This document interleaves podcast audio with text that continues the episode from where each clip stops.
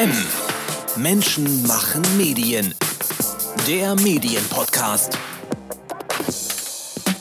Nie in der Geschichte der Bundesrepublik war die Gewalt gegen Medienschaffende höher als derzeit. Bis Ende November zweitausendeinundzwanzig zählte das Europäische Zentrum für Presse- und Medienfreiheit fünfundneunzig gewalttätige Angriffe. Die Dunkelziffer um einiges höher. Journalistinnen und Journalisten wurden geschlagen, getreten, zu Boden geworfen, bespuckt, beleidigt, bedrängt und bedroht und an der Arbeit gehindert. Demonstrierende haben vor allem immer wieder auf die Kameras der Medienschaffenden geschlagen. Die Medienverbände beobachten, wie Neonazis und Hooligans die Demonstrationen von Begida oder Gegnern der Corona-Maßnahmen etwa nutzen, um unter dem Deckmantel einer bürgerlichen Protestbewegung gezielt Medienschaffende anzugreifen. Die D J U in Verdi und andere Organisationen versuchen mit einem weiteren Instrument gegenzusteuern, über einen Schutzkodex. Unser Thema heute. Willkommen bei M, der Podcast, sagt Danilo Höpfner. Über den neuen Schutzkodex sprechen wir heute mit Monique Hofmann, D J U-Bundesgeschäftsführerin. Hallo Monique. Hallo Danilo, schön, dass ich hier sein kann. Monique, was ist der Schutzkodex? Der Schutzkodex ist ein Katalog mit ähm, Maßnahmen, der mit ähm, von Gewalt und Bedrohung betroffenen äh, Medienschaffenden entwickelt wurde.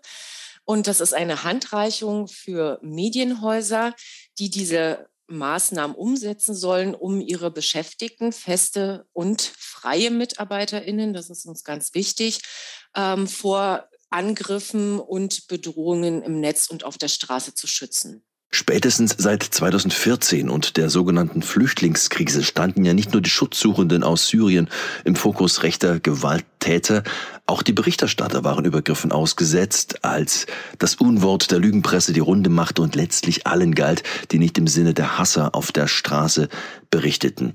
Das ist ja nun schon ein älteres Phänomen mit Steigerungen inzwischen. Seitdem ist doch einiges passiert. Es geht inzwischen um viel mehr. Wir hören mal ein paar Stimmen von Journalistinnen und Journalisten, worum es da geht. Als schwarze Journalistin und Moderatorin werde ich rassistisch beleidigt, ich werde sexistisch beleidigt, mir wird massive körperliche Gewalt angedroht, weil ich gender. Viele Medienschaffende erleben solche Bedrohungen, solchen Hass. Und hier geht es gar nicht um Einzelfälle, sondern es ist der Versuch von einigen, die Presse zum Schweigen zu bringen. Ich berichte regelmäßig von einschlägigen Demonstrationen in ganz Deutschland. Bedrohungen und Anfeindungen sind für uns Pressevertreter vor Ort die neue Normalität. Lügenpresserufe, die Wut gegenüber uns offen kundzutun und auch körperliche Übergriffe erlebe ich immer häufiger. Und ich fühle mich vor Ort von Mal zu Mal unsicherer. Die Berichterstattung für Journalistinnen und Journalisten von einzelnen Themen in Deutschland ist zunehmend schwierig. Es kommt immer häufiger zu Gewalt, Bedrohungen, Nötigungen auf Demonstrationen oder im Internet. Journalistinnen und Journalisten werden namentlich an den Pranger gestellt, es gibt Feindes- oder Todeslisten, Steckbriefe, auf denen Namen, Adressen, Fotos von Journalistinnen und Journalisten kursieren. Wenn man, wie ich es tue, über Rechtsextremismus, über die AfD, über Querdenken berichtet, dann muss man leider selbst in Deutschland heutzutage damit rechnen, attackiert zu werden als Journalistin oder als Journalist.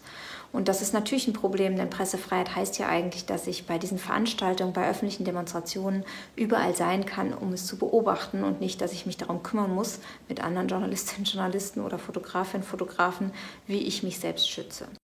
Stimmen waren das von Jana Pareigis vom Z D F, Sophia Meier vom Stern, Björn Kietzmann, freier Fotojournalist und Ann-Kathrin Müller vom Spiegel aus einer Präsentation eben jener Initiative, über die wir heute sprechen. Gab es denn einen konkreten Anlass für die Gründung oder woher kommt denn der Zeitpunkt der Gründung gerade jetzt? Erstmal, die Initiative ist so vor ziemlich genau drei Jahren ähm, schon entstanden, also auch vor der Corona-Pandemie ähm, ist diese Idee entstanden und es sind dann ziemlich schnell ist dieses ähm, Bündnis zusammengekommen, das dann auch den Schutzkodex initiiert hat. Also wir als D J U in Verdi, ähm, Reporter ohne Grenzen, die neuen deutschen MedienmacherInnen und der Verband der Beratungsstellen für Betroffene rechter, rassistischer und antisemitischer Gewalt. Ähm, du sagtest das ja gerade schon, das ist jetzt kein neues Phänomen, ähm, die, die Gewalt- und äh, Bedrohungssituation für Medienschaffende, ähm, das gibt's schon länger. Vor allen Dingen auch ähm, die verbale Gewalt, verbale Angriffe im Netz, also Hassmails, und das war so ein bisschen auch mit der Auslöser für diese Initiative. Das hat dann eine Weile gedauert, auch, wie ich ja schon sagte, zusammen mit den betroffenen ähm, Kolleginnen und Kollegen diesen Maßnahmenkatalog zu entwickeln. Und dann kam eben Corona und wir haben eine massive Zunahme der Gewalt gegen JournalistInnen ähm, auf diesen Anti-Corona-Demos gesehen. Und ja, dann ähm, war es fünf vor zwölf sozusagen und wir haben gesagt, wir müssen jetzt unbedingt äh, mit diesem Kodex rausgehen. Und dann sind wir letztes Jahr im April, genau, haben wir die Initiative gelauncht, weil wir eben wirklich gesehen haben, es muss jetzt was getan werden. Die Situation für Medienschaffende ist ähm, ja unerträglich geworden und Gewalt gehört inzwischen ähm, zum Alltag für Medienschaffende. Das ist traurig, aber das muss man leider sagen.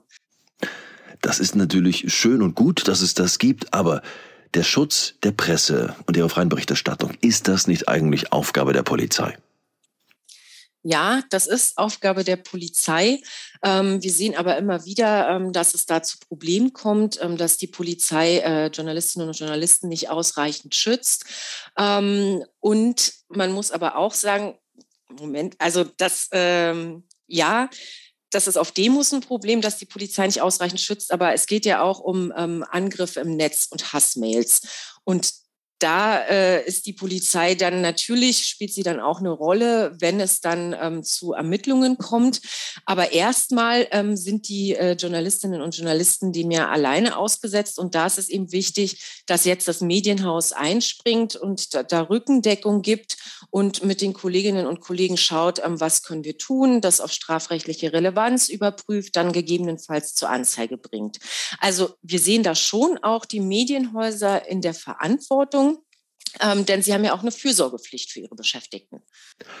Es gibt ja beim neuen Schutzkodex konkreten Support auch für Journalistinnen und Journalisten. Es gibt Rechtsberatung, psychologische Beratung. Allerdings ist das ja auch weitgehend im Paket einer D J U Verdi-Mitgliedschaft mit dabei. Wo ist denn da beim Support der Unterschied? Also, das genau, die, die Medienhäuser, die den Kodex umsetzen, ähm, verpflichten sich halt oder ähm, ähm, committen sich dazu, ähm, ihre Beschäftigten, wenn sie eben Opfer von Angriffen im Netz und auf der Straße werden, ähm, juristische Unterstützung zu geben. Und ähm, wie ich gerade sagte, das ist ähm, auch Aufgabe des Medienhauses. Und dann haben wir aber natürlich noch ähm, einen großen Teil von Medienschaffenden, ähm, die komplett frei unterwegs sind. Und das ist auch ein großer Teil der Medienschaffenden, die eben von diesen Demos berichten, die eben nicht mit einem konkreten Auftrag irgendeiner Redaktion unterwegs sind.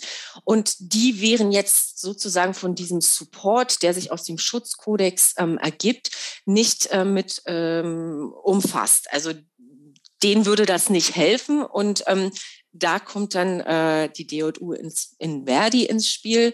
Ähm, in solchen Fällen ähm, können die Kolleginnen und Kollegen sich an uns wenden. Wir beraten die dann und ähm, leisten gegebenenfalls auch Rechtsschutz. Das ist hier der Unterschied. Auffällig ist natürlich, ausschließlich Printmedien sind derzeit dabei, also große Verlagshäuser und die D P A. Warum sind Sender, T V, Hörfunk und gerade die Öffentlich-Rechtlichen daran offenbar nicht interessiert? Das ist ähm, eine gute Frage und du bist nicht der Erste, der mir die stellt. Ähm, die höre ich ganz häufig. Also es ist so, dass wir natürlich im Vorfeld ähm, des Starts der Initiative mit ähm, allen öffentlich-rechtlichen Sendern gesprochen haben und es gab da teilweise auch großes Interesse. Ähm, allerdings ähm, ist es nicht dazu gekommen, dass sie gesagt haben, wir setzen den Kodex um, und zwar mit der Begründung, ähm, sie würden ja viel, sie würden ja schon so viel ähm, für ihre Beschäftigten tun, um für ihre Sicherheit. Äh, das ist in der Tat äh, auch glaubhaft. Ähm, wir wissen, dass vor allen Dingen auch der M D R ähm, auch schon seit vor der Corona-Pandemie ähm, da sehr aktiv ist ähm, und zahlreiche ähm, Maßnahmen umsetzt, um die Beschäftigten zu schützen. Zum Beispiel schicken die die mit Sicherheitsteams raus. Ähm, die bieten Workshops an, Sicherheitstrainings, ähm, auch zum ähm, psychologischen Umgang mit solchen Angriffen. Also die sind da sehr vorbildlich. Ähm, dennoch sagen sie, äh, sie wollen sich genau aus diesem Grund dem Kodex nicht anschließen, weil sie tun ja schon ähm, so viel. Und dieses Argument trägt unserer Ansicht nach ähm, überhaupt nicht. Denn zum einen ähm, sind unsere Maßnahmen ja so ähm, ausgestaltet, dass sie ähm, sehr allgemein gehalten sind. Das heißt, sie bieten genug Spielraum, damit jedes Medienhaus diese einzelnen Maßnahmen dann auch noch auf die eigenen Rahmenbedingungen und Möglichkeiten im Haus anpassen kann. Und zum anderen haben wir diese Maßnahmen ja zusammen mit betroffenen JournalistInnen entwickelt. Und es ist ja schließlich deren Perspektive, also das, was sie aus ihrer Sicht brauchen, was der Maßstab bei der Bewertung sein sollte, welche Maßnahmen geeignet sind. Denn was wir auch immer hören aus den öffentlich-rechtlichen Sendern ist, dass ja jedes Medienhaus am besten wissen müsse, ähm, wie die Beschäftigten dann im Einzelfall ähm, zu schützen und zu unterstützen sind. Und ähm, letztendlich zeigt ja auch diese Nachfrage immer, warum die Öffentlich-Rechtlichen nicht dabei sind, ähm, dass das schon ähm, eine sehr große Signalwirkung hätte, wenn sich die Sender endlich diesem Kodex anschließen würden. Das hätte eine Signalwirkung ähm, nach innen ins Medienhaus, dass man den festen und freien Mitarbeitenden sagt, wir sind für euch da, ihr habt unsere Rückendeckung, ähm, wir setzen uns für euch ein. Das hat aber auch eine Signalwirkung nach außen, dass man das Problem erkannt hat. Und ähm, das würde letztlich wahrscheinlich auch weitere Medienhäuser ähm, anspornen, dem Kodex beizutreten. Wie sieht's mit den Privatsendern dabei aus? R T L Group, ProSiebenSat eins oder auch dem Hörfunk? Ja, da haben wir ähm, Absagen erhalten. Ähm, wir geben aber nicht auf, genau wie bei den öf- öffentlich-rechtlichen Sendern ähm, und ja, haben weiterhin Hoffnung, dass sie sich vielleicht doch noch anschließen. Wenn wir uns mal die anschauen, die jetzt mit dabei sind, wie leicht oder wie schwer war es denn, diese Medien von einer Teilnahme zu überzeugen? Also von Anfang an mit dabei waren die Taz, die Frankfurter Rundschau, ähm, D P A, Zeit, Zeit Online und Spiegel. Und ähm, das war ehrlich gesagt nicht sehr schwer, weil die natürlich ähm, dieses Problem auf dem Schirm haben. Und da wurden halt einige Gespräche geführt und dann waren die auch mit dabei. Ähm, etwas länger hat es gedauert bei der Süddeutschen Zeitung, ähm, die, die Südwestdeutsche Medienholding, zu, die, zu der die Süddeutsche Zeitung ja gehört, hat sich letzten Sommer ähm, dem Schutzkodex angeschlossen. Und ähm, ja, das... Ähm, Da waren etwas mehr Gespräche nötig, ähm, aber letztlich haben auch Sie ähm, die brisante Situation ähm, natürlich anerkennen müssen. Jetzt nach unserer äh, Öffentlichkeitsarbeit zum Start der Website Schutzkodex punkt de im Januar hat sich auch noch der Weser-Kurier ähm, dem Schutzkodex angeschlossen, also das erste Regionalmedium, was für uns natürlich besonders wichtig ist, weil es ja leider auch die besonders die ähm, ReporterInnen sind, die im Lokalen unterwegs sind, die solchen Angriffen ausgesetzt sind, weil sie natürlich bekannt sind ähm, in ihrem Umfeld. Ähm, wir hoffen, dass sich jetzt noch weitere Lokalmedien dem anschließen. Wir haben aber daran auch gesehen, dass das Problem so ein bisschen war, dass der Schutzkodex noch nicht bekannt genug ist. Das haben sich nämlich auch jetzt nach der erneuten Öffentlichkeitsarbeit noch weitere ähm, Medienkonzerne an uns gewandt, ähm, mit denen wir gerade in Gesprächen sind, die den Schutzkodex jetzt auch umsetzen wollen. Also da ähm, wollen wir auf jeden Fall mehr Öffentlichkeitsarbeit machen. Und an dieser Stelle sei mir auch nochmal der Appell erlaubt an ähm, alle Journalistinnen und Journalisten, die das jetzt hören. Ähm, bitte sprecht ähm, eure Chefredaktion an, ähm, damit sie sich dem Kodex anschließen. Was müssen Medienhäuser tun, um dabei zu sein? Sie müssen ähm, uns glaubhaft äh, nachweisen, dass sie die Maßnahmen, ähm, die wir in diesem Kodex aufführen, so oder so ähnlich umsetzen. Und ja, das ähm, fragen wir natürlich dann auch im Nachhinein ab. Ähm, wir machen jetzt eine Abfrage, ähm, wie das läuft in den Medienhäusern, welche Erfahrungen gibt es, ähm, positive, negative Erfahrungen. Wir planen jetzt auch ähm, im Frühjahr ähm, so, so eine Art Austausch zwischen den Medienhäusern, die den Kodex umsetzen, ähm, zu Best Practices, was funktioniert, was funktioniert nicht so gut, ähm, was kann man besser machen. Ja, und deshalb auch noch nochmal, wäre es schön, wenn bis dahin sich weitere Medienhäuser anschließen würden. Getragen wird der Schutzkodex von Verdi und anderen Verbänden. Muss man da eigentlich dort Mitglied sein als Journalist, um diesen Dienst im Notfall dann noch in Anspruch nehmen zu können? Nein, absolut nicht. Also es geht ja darum, dass die Medienhäuser diesen Schutzkodex für alle Beschäftigten, die Festen und die Freien, umsetzen. Die Freien, sofern sie im Auftrag des Hauses unterwegs sind. Und das ist ganz unabhängig von einer Mitgliedschaft in einem der initiierenden Verbände. Vielleicht auch nochmal die Grundsatzfrage. Wie können denn Journalistinnen und Journalisten besser vor Angriffen geschützt werden? Ja, äh, das Problem ist ja, was wir auch in diesen, ähm, also die meisten Maßnahmen beziehen sich ja ähm, darauf, was können wir tun, wenn solche Angriffe schon ähm, passiert sind. Aber natürlich muss es unser Anspruch sein, ähm, dass es gar nicht erst dazu kommt. Ähm, ein paar Maßnahmen sind dazu auch drin, nämlich ähm, wenn man weiß, ähm, da könnte eine gefährliche Situation entstehen. Und das ist ja mittlerweile leider ähm, der Regelfall. Ein Kollege sagte, es gibt inzwischen keine Demonstration mehr, auf der er ist, wo er nicht angegriffen wird. Ähm, dann muss ich ähm, mein, meinem Mitarbeiter, meiner Mitarbeiterin, die dorthin geht, ähm, Sicherheitspersonal anbieten. Ähm, vielleicht wollen die das auch nicht, aber ich muss es auf jeden Fall anbieten. Ähm, ja, und ansonsten, was ganz konkret ähm, jetzt für die Berichterstattung von solchen Demos vielleicht wichtig ist, ist, dass man dort ähm, nicht allein unterwegs ist, ähm, sondern mit mehreren Leuten, dass man vorher in der Pressestelle der Polizei anruft ähm, und sich äh, schon mal bekannt macht, äh, möglicherweise auch Kontakte ähm, dann zu Einsatzkräften vor Ort erfragt, an die man sich wenden kann, um dann Schutz zu erhalten.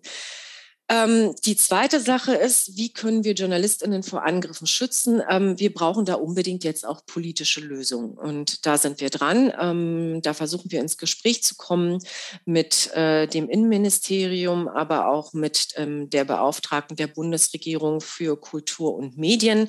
Ähm, wir brauchen da unserer Ansicht nach ähm, einen runden Tisch, an dem ähm, Polizei, Innenministerien, JournalistInnen, Organisationen zusammen kommen ähm, und gemeinsam überlegen, was k- können wir tun, ähm, damit es zu solchen Angriffen gar nicht erst kommt und um Medienschaffende besser zu schützen. Und ähm, ich verweise in diesem Zusammenhang immer sehr gern auf eine ähm, Initiative oder auf ein Projekt in den Niederlanden. Das gibt es da schon seit zwei Jahren, das heißt Persweilig, ähm, übersetzt sichere Presse.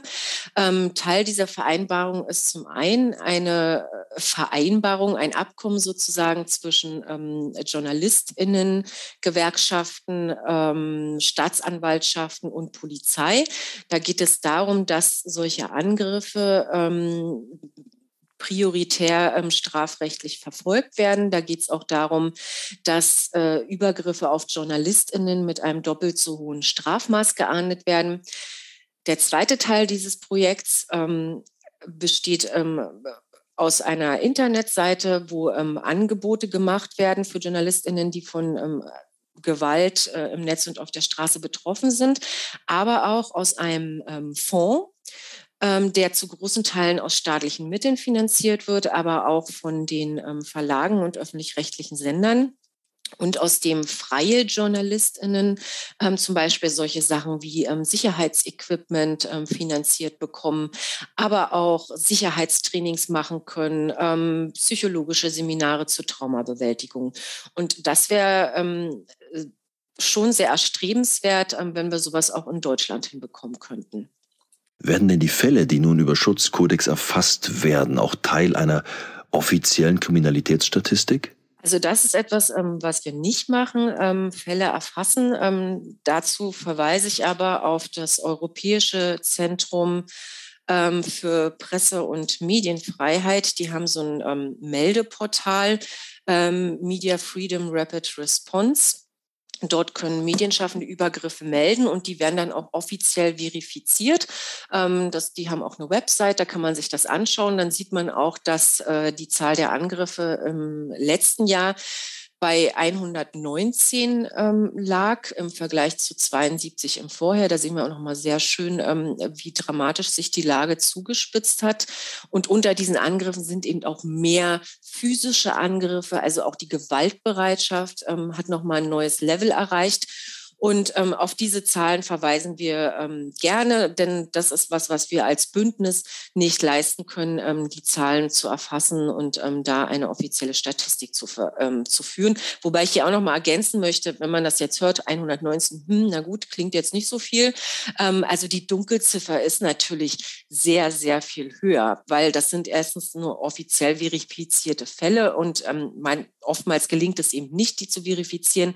Zum anderen Ähm, scheuen ähm, viele Medienschaffende eben auch da, davor zurück, irgendwie Anzeige zu erstatten, weil sie eben Angst haben, dass ihre Daten dann in den Ermittlungsakten auftauchen und von dort möglicherweise an die ähm, TäterInnen gelangen. Monique, es gibt ja nur noch eine Reihe anderer Fälle von Übergriffen gegen Journalistinnen und Journalisten jenseits von Gewalt auf der Straße oder Hass im Netz. Wenn etwa ein Vorstandschef von Springer nun ausgerechnet Figuren wie Julian Reichelt als letzten und einzigen Journalisten in Deutschland bezeichnet, der noch mutig gegen den, Zitat, neuen D D R-Obrigkeitsstaat aufbegehre, dann ist das ja ebenfalls ein Angriff auf alle seriösen Journalistinnen und Journalisten. Dieser Mann vertritt den Bundesverband der Zeitungsverleger. Was kann man denn gegen solche Übergrifflichkeiten tun? Ja, das ist eine gute Frage. Auf jeden Fall ähm, öffentlich aufschreien, ähm, das öffentlich kritisieren und ähm, da auch nicht nachzulassen. Und das war Monique Hofmann, D J U-Bundesgeschäftsführerin. Weitere Hintergründe zum Schutzkodex finden Sie auf unserer Webseite, etwa in einem Report von Bärbel Röben und direkt auf der Webseite Schutzkodex punkt de. Danke fürs Dabeisein heute und wenn Sie mögen, bis zum nächsten Podcast. Eine gute Zeit wünscht Danilo Höpfner. Das war M. Menschen machen Medien. Der Medienpodcast. Weitere Interviews, Reportagen und Dossiers aus der Medienwelt. Täglich neu unter m m m punkt verdi punkt de.